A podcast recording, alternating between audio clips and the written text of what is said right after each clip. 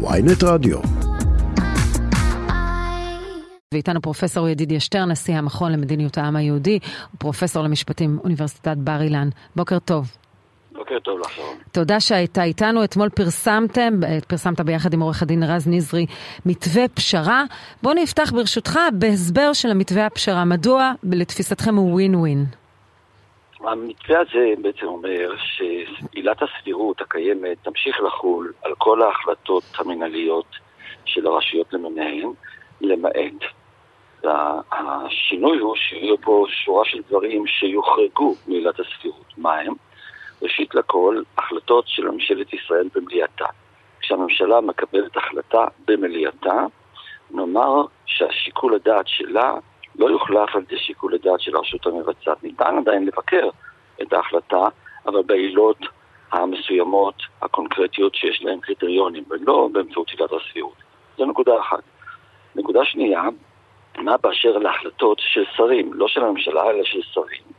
ובכן, בדרך כלל החלטות של שרים, גם הן תהיינה כפולות לבחינה, לביקורת, על פי מידת הסבירות, עילת הסבירות, אלא אם כן מדובר בהחלטה של שר שהיא בענייני מדיניות, ואני לא עוסקת בנושא ספציפי איך לטפל בו, אלא עוסקת בשאלה העקרונית יותר של מדיניות לגבי אותו עניין, וגם כאן אותו נושא צריך להיות מאושר בממשלה כדי שיקבל את החסינות מפני עילת הסבירות. מה ההיגיון, שרון, מאחורי זה?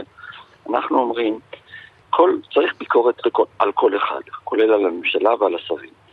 אבל הביקורת צריכה להיות ביקורת עם קריטריונים ידועים מראש, שיוצרים ודאות מה מותר ומה אסור. אסור למשל להפלות. אסור למשל לבצע הליך לא תקין, שלא על פי פרוצדורה. כל זה יישאר.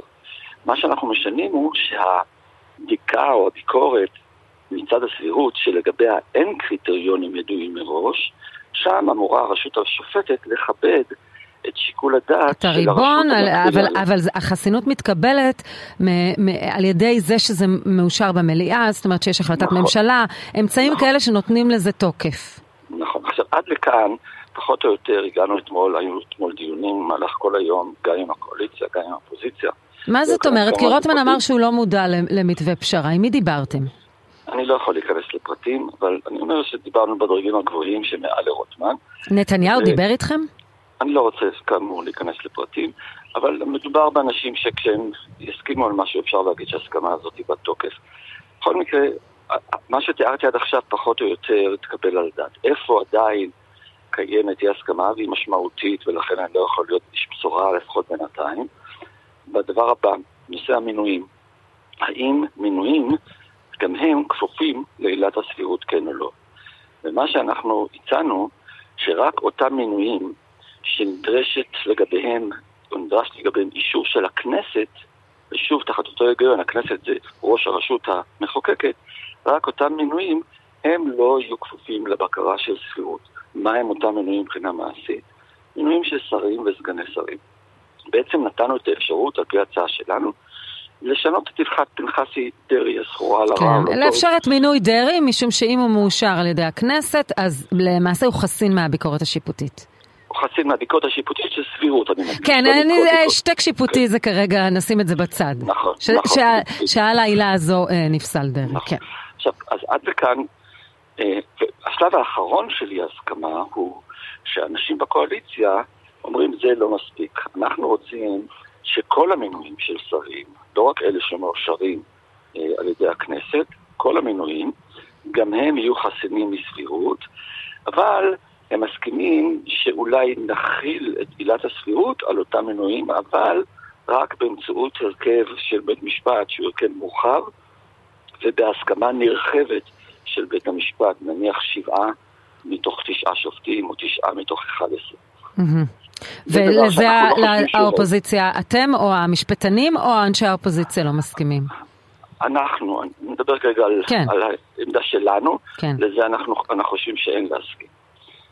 וכאן, מדוע? ידיעתי, משום שזה בעצם אומר שאם הוועדה למינוי שופטים מצליחה להכניס לתוך uh, בית המשפט העליון אדם או שניים עם עמדות קצה, אז בעצם עילת הסבירות מתה מבחינה זו. Mm-hmm. אנחנו חושבים שזה לא נכון. אז אתה אומר כאן זה תקוע, זה, זה, אנחנו יודעים אבל שלוח הזמנים הוא, הוא מאוד צפוף, משום שהנוסח נסגר היום, יום ראשון אמורה להיות הצבעה במליאה, אנחנו בלוחות זמנים מאוד קצרים, אתה חושב שיש פריצת דרך ואפשר להגיע להסכמה, או שאתה אומר אני לא איש בשורות, אבל האם בכל זאת לטעמך אפשר בשעות הקרובות להגיע להסכמה?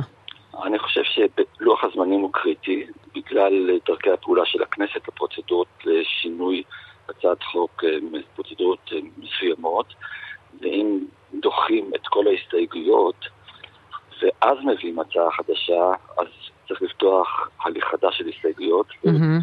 לא נראה לי שאפשר להספיק ולעשות את זה עד יום שני הקרוב, למרות שכל אפשרי תאורטית, מבחינה מעשית זה מאוד מאוד קשה לביצוע. או נגיד אחרת, צריך רצון טוב גדול של כל הגורמים כולם, ואני לא בטוח שהוא קיים, כי גם בתוך הקואליציה וגם בתוך האופוזיציה הם לא עשויות מאור אחד, וברגע שמה שיכול להתקלקל הוא יתקלקל. הנשיא דרך אגב אומנם נמצא בארצות הברית, אבל האם אנשיו גם מעורבים במתווה הזה שאתם uh, משוחחים עליו? אינני יודע, אני לא, לא יודע מה השיחות שמתנהלות שלא מולי. ובהחלט יכול להיות שמתנהלות... אוקיי, הייתה טענה שאנשי בית הנשיא עדיין מעורבים uh, בניסיון הריכוך. יכול להיות. יכול להיות, יכול להיות, אתה לא יודע. הסיפור אבל אנחנו צריכים להבין שהוא לא רק זה, וזה גם מוזכר במאמר שלכם. הסיפור נכון. זה אה, מה שקוראים לו סלאמי טיפות, סלטים, לא משנה מה. האם יש נכונות של הקואליציה להגיד עד כאן? אנחנו רואים היום את ה, אה, לפי הפרסום של תום פרידמן את הקריאה של נשיא ארצות הברית, אבל אה, האם הם מוכנים בכלל לדבר על זה? תראי, אני חושב שבאמת את צודקת, אנחנו עוסקים פה ומה שמונח על הצלחת, אבל הוא חלק קטן מאוד מהתפריט האמיתי ש... שאמור היה להיות נידון. בסופו של דבר נושא הסבירות כשלעצמו הוא נושא שניתן לפתרון מקצועי בדרך שהצעתי, או בדרכים נוספות, יש עוד אפשרויות כמובן. זה לא העניין האמיתי. זה, זה, זה שדה המערכה ברגע הזה, שאפילו מגוחך לחשוב שעל זה רבים וטובים מאיתנו אה, אומרים עבדה ירושלים, או לא נלך למילואים, וכולי, האמירות הקשות הללו, סרבנות אה, שלדעתי מסוכנת ביותר, למרות שאני חלק מהמחאה, אני חושב שהיא נוראה. כל זה להפעיל כנגד הנושא הזה של סבירות, זה דיספרופורציה טרגית. אלא שהתשובה הינה שכמובן הסבירות זה רק קצה הקרחון, ואנשים מבינים שאם הסבירות תעבור כפי שהקואליציה רוצה... דרך אגב, אני, אני קוטעת אותך ואומרת, הם לא רק מבינים, אלא גם נאמר להם. אומר נכון. סמוטריץ'. אומר איתמר בן גביר, זה נאמר. נכון. נכון. למי מקשיבים כמובן, כי כן. נתניהו אומר דברים אחרים, אבל מותר לחשוד, בהחלט ראוי לחשוד. אסור להיות תמימים, ולכן הסבירות הזאת קיימת, ולכן מה שאנחנו הצענו במאמר שלנו, וגם בשיחות שאנחנו מעלים, שכל ההסכמה הזאת היא ללכת לקראת אה, פשרה בנושא הסבירות, צריכה להיות יחד בו בבד עם הבטחה פומבית מפורשת של ראש הממשלה של סוף התביעות, במובן הזה שמכאן ואילך כל שינוי ייעשה רק בהסכמה יותר רחבה, דהיינו גם הסכמה שיש בה אלמנט של אופוזיציה שתומך בה. כלומר זה לא קץ החקיקה, אני רוצה רק להבהיר, זה לא התחייבות על קץ החקיקה, אלא על חקיקה בהסכמה. נכון, שזה בסדר בעיניי, אלא מה, יש פה, צריך להבין, שרון, המחלוקת היא בש, בשלוש רמות מקבילות. יש את המחלוקת המקצועית, מה יהיה כתוב, מה יהיו הסדרים. וזה דיברנו. יש את המחלוקת הפוליטית, כל שחקן עושה את החשבון, האם כדאי לי לוותר, לא כדאי לי לוותר, מה תהיה ההשלכה בכוחי בעתיד. אנחנו כולנו מבינים שזה המשחק. אבל הדבר האמיתי, שהוא המכשול הכי גדול, זה הצד הרגשי. כן. לא רק הצד הפוליטי, אלא הצד הרגשי. לתת לשני הצדדים במקום לוז-לוז, ווין ווין, תחושה שהם ידם על העליונה. נכון, כן. וזה כרגע לדעתי לא מושג. ובלי זה לא נוכל להגיע לפריצת דרך.